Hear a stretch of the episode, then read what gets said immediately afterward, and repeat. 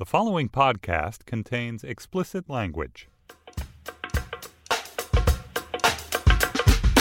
Hello and welcome to the Vulture TV podcast. I'm your host, Gazelle Emami. On this week's show, we'll be talking about shows that reset in season two and the latest season of Orange is the New Black. That's coming up, but first, if you have any questions for us or ideas for topics you'd like to hear, leave us a voicemail at 646 504 7673 or email us at tvquestions at vulture.com.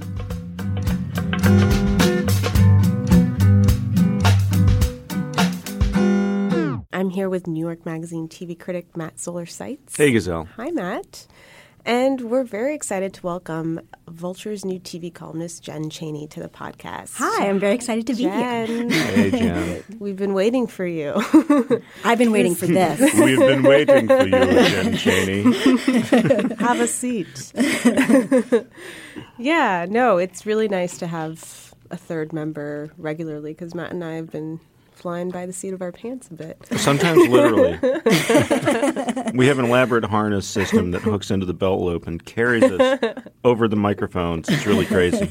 It's been really weird. Well, I'm happy to be here.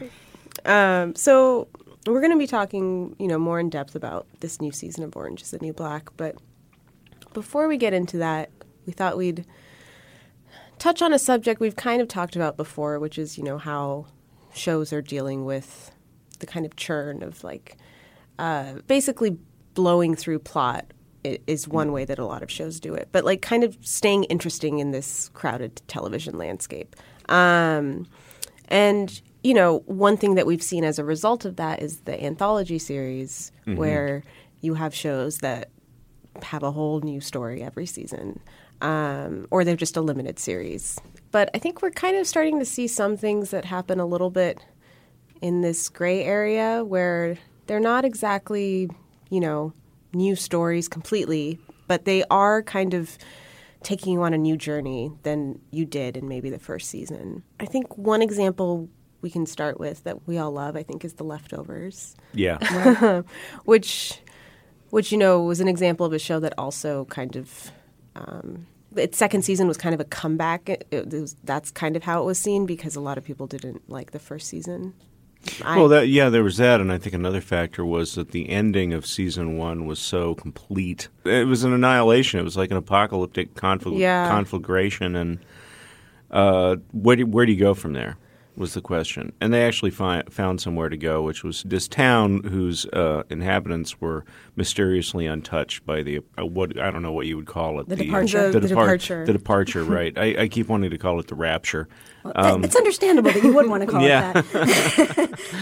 Um, yeah, and that that was uh, that was a great way to. I, I like this phrase "half reboot" because that's kind of what it is. Although um, some of the better TV shows have found ways to do their own version of that. Like the three seasons of Deadwood were so distinctive, and the first one was kind of introducing you to the town and showing you the camp becoming starting to become a town. And then in season two, you see sort of the growing pains and the and the the battles that they're having with the county government. And in the third one, they introduce this character George Hearst, played by Gerald McRaney, who is a gold uh, millionaire who just basically comes in and starts trying to buy up the town and buy up the government along with it, and it becomes a much darker show. And in fact, and we're going to get to this, but Orange is the New Black. This this plot line of having the private prison system, this conglomerate come in and take over the prison, um, reminded me a little bit of that George Hearst season of Deadwood, and that it, it was just dark. It was just dark, very heavy compared to the. I mean, it was no walk. Deadwood was never a walk in the park where you're, you know, throwing. Throwing flowers behind you and singing a happy tune, but you know, it's, season three, even by the standards of Deadwood, was a dark Yeah. season. Well, mentioning Deadwood just made me think of The Wire as well, because Right. again, the characters for the most part were staying the same, assuming they hadn't gotten killed off at some point. But it was coming at looking at Baltimore from through a different prism every single season, Right. um, in in a way, sort of like a reboot. But you know, with the leftovers, I mean, part of the issue there too was that they basically they had told the whole story of what was in that novel in season one. So they kind of had to come up with somewhere to go if they were going to continue having a show. And I feel like that's the way things used to happen years and years ago when people did feel like they had to retool something. It was because the show had been on for a while and circumstances dictated it. Like, let's move Laverne to California because Cindy Williams is arguing with people and there's a problem and we're just going to have a lot of Laverne on Laverne and Shirley now. And that's it felt very weird. Um, whereas now I think people are making those choices, the, the artists behind them are making the choices consciously, like let's do this different thing and, and planning it out beforehand as opposed to like scrambling to adjust. Right. And I mean, and sometimes, again, circumstances dictate it. Like if you have a show that's about high school, for example, eventually some of those characters are going to get a little bit older and you're going to have to figure out are we going to keep going with this? Are we going to send them all to college like we did on 90210 what are we going to do? I think the best example of dealing with that issue was friday night lights and shifting things to east dillon. And still having some of those characters um, that were in the first couple seasons were still very much a part of it but you could see them kind of moving forward with their lives. But then also meet these other new characters who were still in high school and that's always a gamble because it's it's that it reminds me of that Poochie episode of The Simpsons where they bring in Poochie the rockin' dog, and you're like, am I going to like Poochie? I don't know. um, but on Friday Night Lights, they they're just so good Totally. at developing character that you cared about a lot of those people as much as you did. Well, maybe not as much as Riggins, but everybody else. Although, Right. although it did introduce, there were some problems. There's always some problems that are inter- introduced along with the successes, and I think one of them on Friday Night Lights was dividing our narrative energy between two locations. And I know that's obviously not a deal breaker. It's a great show, but there was some awkwardness there mm-hmm. for a while until Yeah. they got a handle on it. right. And in the leftovers, I think that was a concern as well. You have like these new characters we've never met before, and what was so surprising is they were all so immediately compelling in that very first episode. Yeah, I mean, and to start, aside from the whole, you know, cave woman thing in the beginning, which was jarring enough, but then to have the whole first episode be about the Murphys. Yeah. And to have you be as immediately interested as you were was It was a pretty bold great. move. That's great, and, and that's something that I think a lot more shows are availing themselves of. This this this option to, it's not just resetting the story; it's it's coming at the subject from an entirely different character perspective, Mm-hmm. where you can you don't just introduce a new character and have them be introduced to the characters you're familiar with and give them one or two scenes. You do an entire episode from their perspective. Yeah, and Unreal is another show that's doing that in its second season, uh, where you know it's kind of built into the plot, which is that every season of the show is a season of Of everlasting, of, yeah. of everlasting. Although I would be curious to see if they ever switch that up, um, and maybe you know they, there's flexibility. You could have two seasons on a reality show. You don't have to limit it to that, but that's what it seems to be that they're doing. It's it's amazing how well they're able to pull it off, given what a huge cast it is of all these different contestants on this show, and that. Uh, it's it's a, similar to Orange is the New Black in a way where you have all these people who are dehumanized and you're able to sympathize with them to this degree you never would have thought you were capable of sympathizing with reality TV show stars. I mean, it's still early in this second season of Unreal, Right. But I, I feel like they're also, from what I can see so far, is they're coming at it again from a different theme, like trying to. And obviously, race is a huge issue in this mm-hmm. particular season in a way that it wasn't in the previous season. So, I, framing something around a theme is something you, like you were we were talking about with The Wire, Right. and other shows do that a lot too, and that helps. I'm sure it helps in the writers' room to give them a sense of focus around what they're doing. Yeah, I would say that this season of Orange is the New Black, maybe more so than any other, you can say that it's about a particular thing, which is the dehumanization of um, that institutions inflict on the people that they're supposed to be taking care of. That's another thing that reminded me of Deadwood, and also, uh, as you were saying, is of the of the Wire, uh, particularly the the public school season of the Wire. With Orange is the New Black, we also have the the fact that the show has been greenlit for three more seasons, so we know it's going to be a seven season show, and that seems like a a lot of seasons for a show that is a prestige show.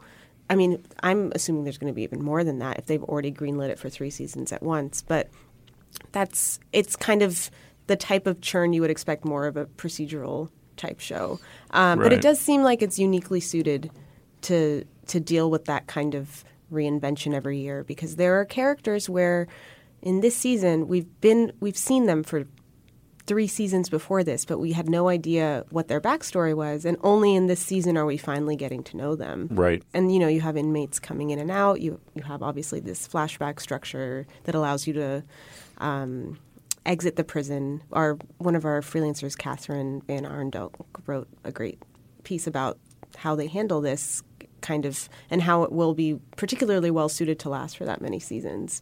Yeah, it is, and in fact, we've talked about this on the show in the past. This this idea that some of the most durable shows are ones that are not about characters specifically; they're built around the institutions that the characters happen to be associated with. Mm-hmm. You know, be be it the town on Deadwood, the advertising agency on Mad Men, um, the camp on MASH and and I've I've I've talked a lot on this show about the similarities between Orange is the New Black and MASH, and and particularly just the ceremonies, the way that the the plot lines are anchored to these these ceremonies, these rituals, like the arrival of the new inmates. The the uh, the inmates arrive in groups and they leave as individuals. But also the way that management can change. Like they can take a certain person out of a, a particular job, put somebody else in there, or they can bring in an entirely new sort of structure like they did this season with the private prison take completely taking over. Um, and that changes things too. And as Catherine's piece pointed out, you can take people out of the cast, put people into the cast, and it doesn't feel like they're just um, jerking the audience's chain too much because it's a prison and this happens in a prison. Right, right. Just like in, on a hospital show, like doctors leave, new doctors come in, nurses get promoted. There's new management. You know, a, a, a, different hospital corporation might buy the hospital, and that changes things. These are all things that are that are in the toolkit that they can use. Mad Men also kind of did that a bit with kind of blowing everything up and starting a new season with Sterling Cooper, Draper Pryce. They did, yeah, and I loved how the uh, the identity of the ad agency was kind of wonderfully mirroring Don's progress through mm-hmm. the story, where he's a guy who's constantly blowing things up and starting all over again. Yeah. and and the agency itself does that too, and it sort of shifts its identity as the as the show goes along. But another thing that Mad Men had going for it in terms of keeping things fresh was that part of the show was this idea of these characters and this ad agency moving through a decade. And so there was a certain amount of um, freshness built into it every season because you could say, and in fact, people wrote articles about this before a new season would begin. It's like, what fashions are we going to see? What pop culture high points are they mm-hmm. going to hit? What music do you think they'll use? It's a little different, but with the Americans too, I, I find myself doing that a little bit as well. Yeah, it's like, are they going to use 99 Luftballons or what? and also just I kind of they do. predict when is this all going to fall apart for them. Yeah. What is the point at which it's going to coincide maybe with history and Yeah, I wonder how far ahead they're going to jump yeah. the story. Is it going to be uh, are they are we going to go all the way to the fall of the Berlin Wall or right. are they going to stop earlier? Place, but I don't know. It would be, but then they've never uh, they've really done a great job of avoiding the obvious choice right. on that right. show. So I tend to think that they're not going to do that. I mean, maybe it'll end with the family watching Rocky 4 in the theater and rooting for the Russian. Right. I mean, that's the other thing too. Like with when we're talking about shows that are based around decades, or even just talking about a show where, let's say hypothetically, Orange Is the New Black ends after these next couple seasons that they've already commissioned, where you know what your endpoint is, or you know what your framework is in a decade. It just it helps to then develop what the themes are going to be of a season, you know, in, from a long term point of view um, you know, that was something that happened on Lost. And please mark the time. I have gotten this far into a podcast and I just mentioned Lost for the first time, which I, I, thought it would happen a lot sooner. Um, but, you know, they reached that point where, I mean, they were clearly kind of flying by the seat of their pants when when they were right. writing that show, but developing this very deep mythology um, that mean, made it feel very planned. Um, and so when they were finally able in, in season three to say, okay, we're going to go through six and that's it, I think that helped them start to structure things in a different way. Right. And some would argue that it still didn't help them enough because maybe they weren't happy with the ending of the show. But nevertheless, I think um, when you know what your endpoint is, it just makes a whole difference in terms of developing a wider narrative arc mm-hmm. for a mm-hmm. show. I think most of the really good shows, uh, and this is, I think, almost something that just showrunners and writers are trained to do, which is, you know, you often you don't know when you're writing the show if you're going to get another season. So they try to make every season finale double as a series finale if it comes to that. Right, right. And some shows are better at that than others, but I think almost every uh, season finale of Mad Men could have doubled for a series finale. But Jen, something you were saying just about this this the architecture of these shows. The more that I study how these shows are made, the more respect I have for the people who make them. I think there's this perception among people who are not professional writers that if you are telling a story, you are just coming up with some characters and having stuff happen to them.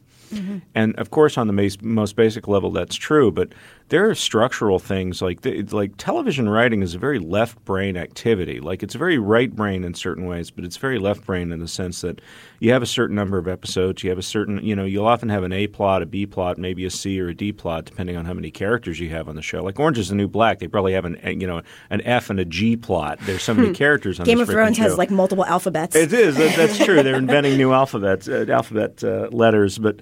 Um, and then, but then you also have um, what is the theme of this season? What is the theme of this half season? And sometimes you might have the season has a theme, but then an individual episode might have its own theme that is tangentially related to the main ongoing theme of the season. And like this stuff, like when you talk about this stuff, when you actually sort of visualize it on a wall, and I've seen the walls in writers' rooms, like it looks like math.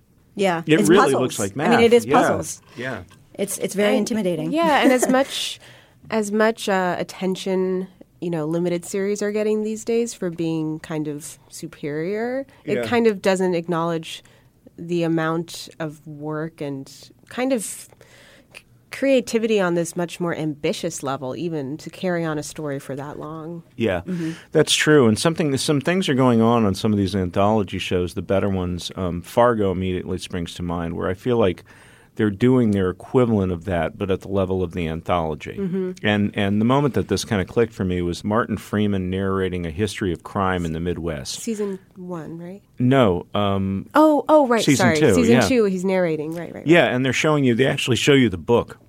Yes, they I actually show, they actually show you the book, and and and that uh, uh, in theory they don't quite come out and say it so explicitly, but in theory, like every season of this show could be a chapter of this true crime book.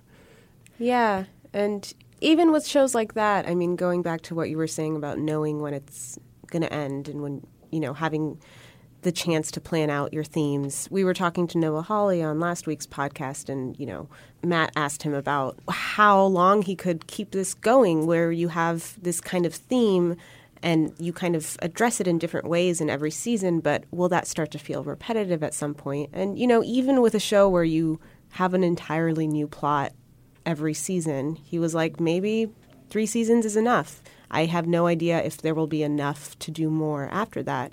And he's like, I'm lucky because I'm at FX and they are much more willing to give creators the flexibility to tell the stories the way they want to, more so than network. But yeah. it's really great though that he has that leeway where he can jump. Uh, you know, I did not expect the time jump in season two. Yeah, that was great, and it really sets the imagination to racing because, like in that particular part of the world, historically, so many different interesting things have happened.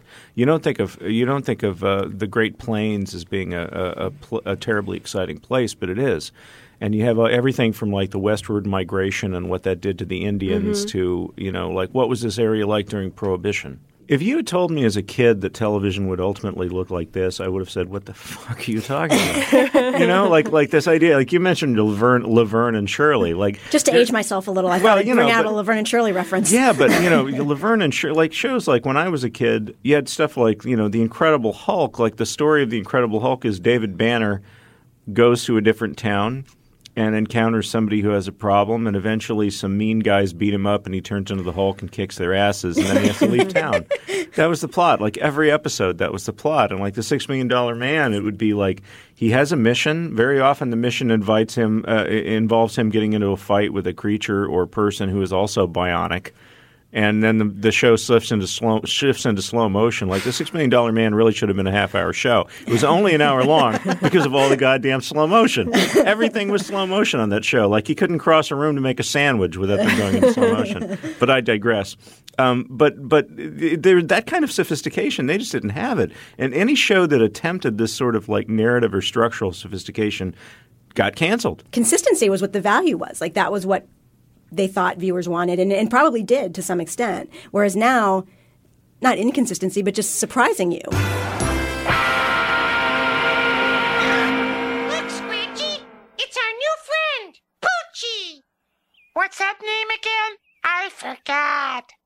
The name's Poochie D, and I rock the telly. I'm half Joe Camel and a third Fonzarelli. I'm the kung fu hippie from Gangsta City. I'm a rapping surfer, you the fool I pity. Poochie is one outrageous dude. The animals, the animals, trap, trap, trap till the cages fall. The cages fall, the day is new, and everyone is waiting, waiting on you,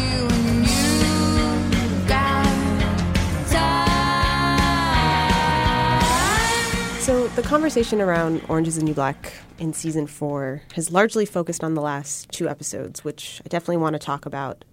But I thought we could start by just talking about this season more broadly first. Um, Jen, you wrote you wrote a review of it for Vulture, um, and you talked a little bit about how the first half is a little more shaky. Can you talk a little bit about that? Yeah, I mean, especially the first episode, uh, but I felt like this was true of, of several of the early ones where things just felt very, very forced, and, and some of the dialogue just was not s- as strong as I've come to expect from, from that show. And for example, like in the first episode when they're all kind of tr- the new inmates and the pre-existing inmates are all kind of trapped while they're trying to figure out what to do. I feel like that went on for just ages. Like I just felt like those that episode and maybe a couple of the other ones needed to just be edited much more tightly than they were. Um, but once I got to the second half of the season, and then as you said, those last two or three episodes, like you felt like they were laying the foundation for something that was going to be really important and worthwhile and explosive at the end. But it was it was I felt tough going. Like and after that first episode, I was like, wow, what is going on? The first episode, I completely agree. I thought it was one of the weaker premieres of the the series, and I think partially I just didn't love the murder plot, and it felt very jarring just to come back to this show and have them immediately murder a person and have to deal with cutting up his body and I Yeah, yeah. They kill this hitman who's in a guard uniform, and they spend like the next what two or three episodes worrying about the disposal of his corpse. right. And they buried pieces of his body in the garden, and I don't know. This that whole part of it just felt like wasted motion. When you've got like five or ten or fifteen fairly important new characters being introduced, it's like why are we spending time on this?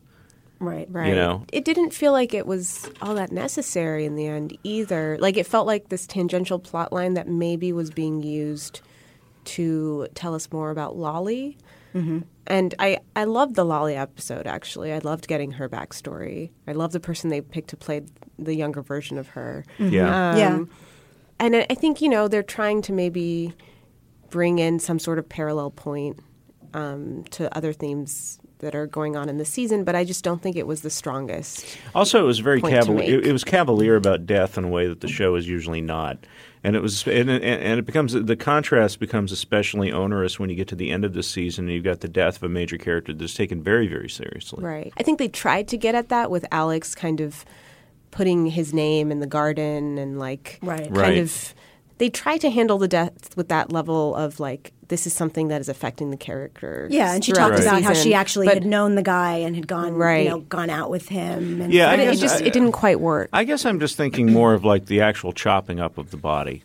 yeah, You know, like I believe, right. like if I'm watching a show like The Sopranos, where presumably these guys do this kind of thing all the time, Mm-hmm. then I can accept it being played for black comedy, but maybe not so much here. I think when I got to the end of the whole season, I understood a little bit more why they did that because, uh, you know, to me it was another illustration of who's really responsible for this death. It was a little complicated because technically Lolly was, but then when Alex comes back, actually he's still alive, and so she really is the one who takes his last breath away. So they're both responsible, but who gets blamed for it? It's it's the mentally ill woman.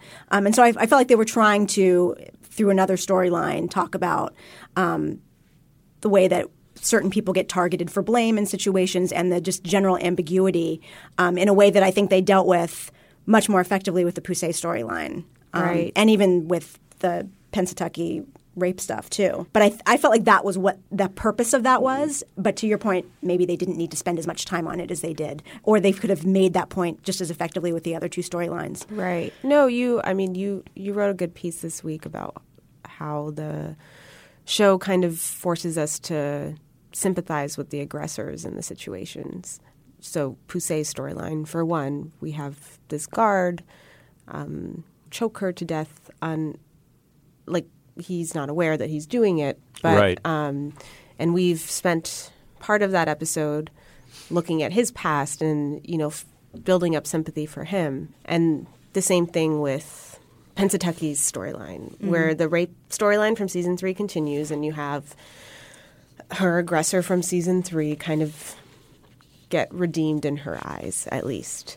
Um, so, yeah, can you talk a little bit about how the show, you know, that point you were making about Alex's storyline and how, you know, it does make us sympathize with them, but only up to a point where, in the end, who does the system protect? Right. Yeah, I mean, well, I'll, I'll start with the the Coates storyline, with the the rape storyline. Um, you know, that character is presented, and I have a feeling we'll see like a backstory on that guy um, next season because.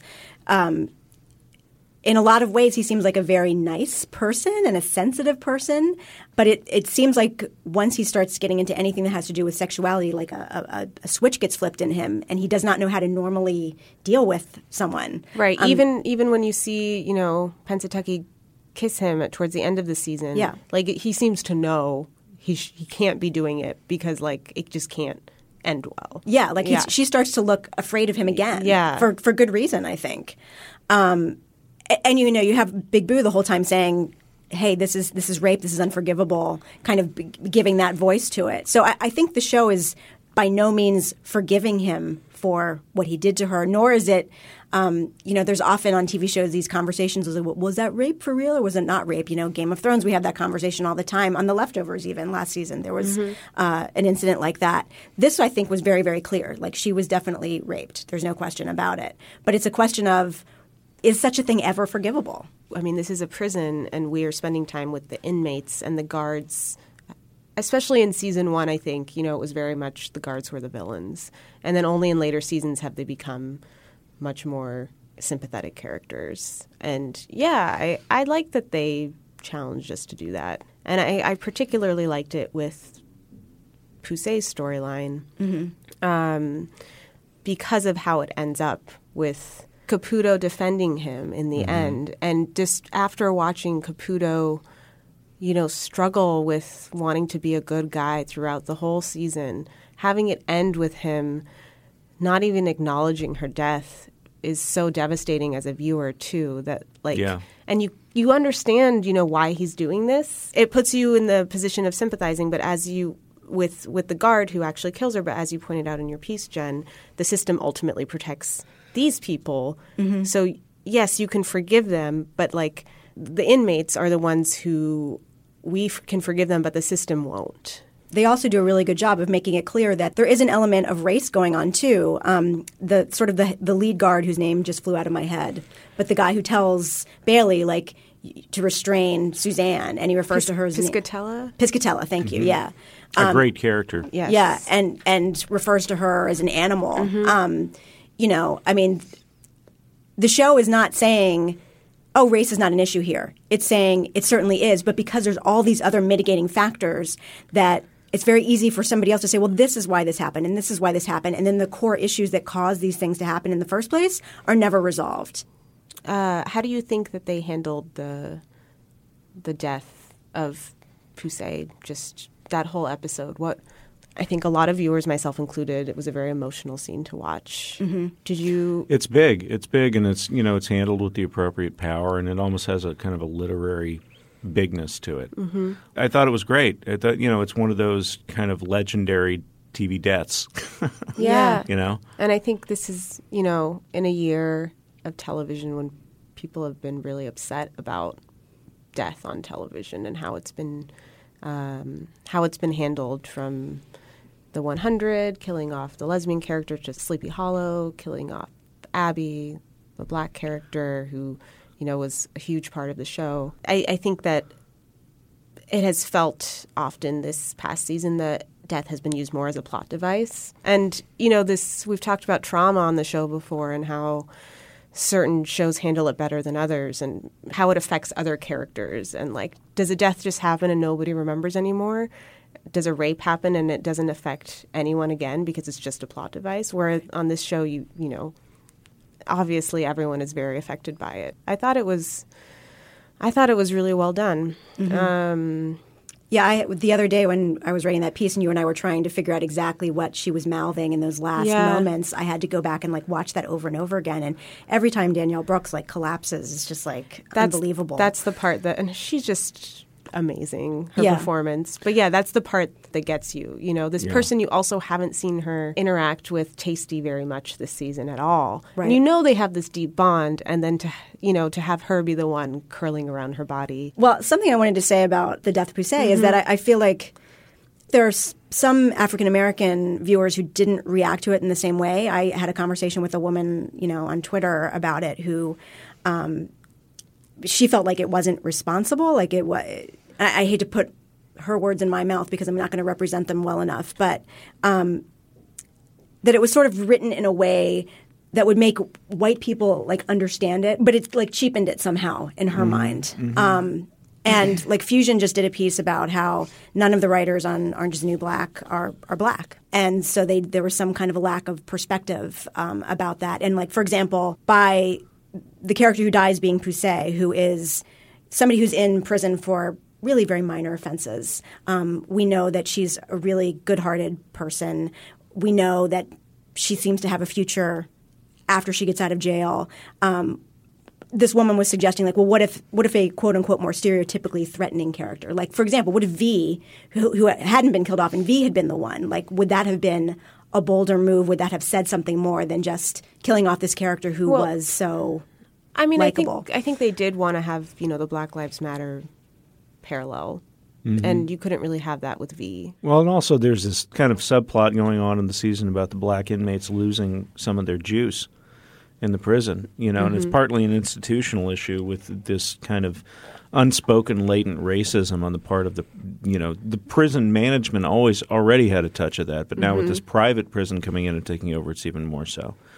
Um, and then you've got the Blair Brown character who's basically I guess like a like a Martha Stewart or or like what what's the name of the Food Network uh, racist? She's Pa- Paula Oh, Paula Deen. yeah. What's the name of that racist cook lady? Yeah, and and you know, so really, in a way, it almost seems like the horrible culmination of a lot of the things that were discussed up until that point. Like, there's a lot of Yeah. conversations on the show. It's like we are we are being marginalized even further now, and the influx of, of Latin inmates is also contributing to that. And then there's these, and also and the with- white supremacists. and the white supremacists, and and yeah, and it's just you know that's all like are we is are we going to be forgotten? Is our story going to be Right. forgotten? Is a subject that's very much on the show's mind. Yeah, I, and just one other thing too. I think um, part of it too, maybe for this particular woman and for maybe some other people as well, was that in some real life circumstances, like the guys who kill people in those kinds of situations are not these nice boys who are just confused. Like they are really aggressive and doing things very Right. deliberately. And I think maybe that was part of it too, that they felt like this is letting this whole issue off the hook a little too much by making Bayley such a sympathetic character. Where it gets tricky is you know it's obviously making a real life parallel but it also is ex- it's also a plot that's existing within the world of the show. And within the world of the show what their trademark is is creating sympathy for people you wouldn't expect to have sympathy for. So i think it works well within the world of the show but then like it's not going to be an exact parallel to how these issues play out in real life but you still have that kind of thread. So you know I, I think it's a good discussion to have you know and i think that that's one of the best things to come out of it I don't know if you guys felt this way, but I thought um, the the Bayley flashback, a, a lot of it reminded me of Dazed and Confused. I don't know if that was on purpose or not, but just them Oh, climbing yeah. the, that tower and stuff, uh, that, that really reminded me of that a lot. Yeah. the flashbacks are something i wanted to talk about too just you know how good they are I mean, I thought the most powerful one was the Suzanne flashback. Oh, yeah. for sure. The which Suzanne was in one. The, not the last two episodes, but the one prior to that, like the third to last. And with that one, you actually presumably find out why she's in prison, which is um, killing this child un- accidentally. And again, Um, there's another again- great thing where it's like it's not really her fault, but yet it kind of is because she sort of kidnapped him, even though she didn't really probably realize that's what she was doing. Um, it's it's again just more another example of ambiguity around who's culpable for something. I mean, in the one flashback that I thought they utilized most effectively throughout the season. I mean, a lot of the times the flashbacks they inform your notions of a character, but then you just move on to the next thing. But the the Healy flashback, like that, informed Yeah. so much about him throughout the entire season and the choices he was making and his attitude toward Lolly. I mean that that like kept paying off. Yeah, and he and the fact that he was basically abandoned by his mother explains a lot about his sort of reflexive misogyny and a lot of his interactions with these women. Right. You know, like it doesn't excuse it, but it explains it. Right. I also really loved uh, Ramos's the um, the woman who uh, drives the car, Right. and you, in your your flashbacks, you see what a master manipulator she is. I thought those were really Yeah. fun too, which like I don't usually feel in the flashbacks. Like they had this suspense element that I really enjoyed. That you don't. Yeah, it was get almost to like a com- it degree. was like a comedy. It was like Yeah. a, it was like a, a slapstick comedy yeah almost. and you're just like seeing what a smart person she is how she can think on the fly and it just that really um and then when you see her kind of decide when it's time to just extract from that situation you're like she knows she knows how this can end up Yeah. Yeah. And there's self preservation involved too. yeah I like the flashbacks just because they all, even though the details are different, for me as a viewer, they all serve the same function, which is a new character is introduced, or you are looking at a character that you feel like you're familiar with and you've got a handle on, and then suddenly new information complicates your view. of them. right And it's very similar to when I read a news story about a crime, and it's just something about the way the typical news story is structured where you read the details of the crime and you go, "Oh my God, that's horrible! That person is a horrible human being. They should they should get life in prison or the chair or whatever the punishment is you know, for mm-hmm. that." And then you start to read the details of their life, and uh, usually when somebody gets to the point where they're capable of murder, it's very rare that somebody who had a really excellent life with a lot of love and support does something like that. You know, it's usually like the cycle Right. of abuse kind of uh, asserting itself and paying itself forward, and that's something that we don't really like to admit in this country because we have this black and white view of crime and punishment and morality for the most part. And this show does such a great job of of digging into that. That's it for this week's Vulture TV podcast. Don't forget to email us your questions or comments at tvquestions at vulture.com or leave us a voicemail at 646 504 7673. The Vulture TV podcast is produced by Sam Dingman. Laura Mayer is our managing producer, and Andy Bowers is our chief content officer. The Vulture TV podcast is part of the Panoply Network. I'm Gazelle Emami, and you can find me on Twitter at Gazellephant. I'm Jen Chaney, and you can find me on Twitter at ChaneyJ. and Matt has food in his mouth. As is often the case. I'm Matt Zoller Seitz, and you can reach me on Twitter at Matt Zoller Seitz. Thanks for listening.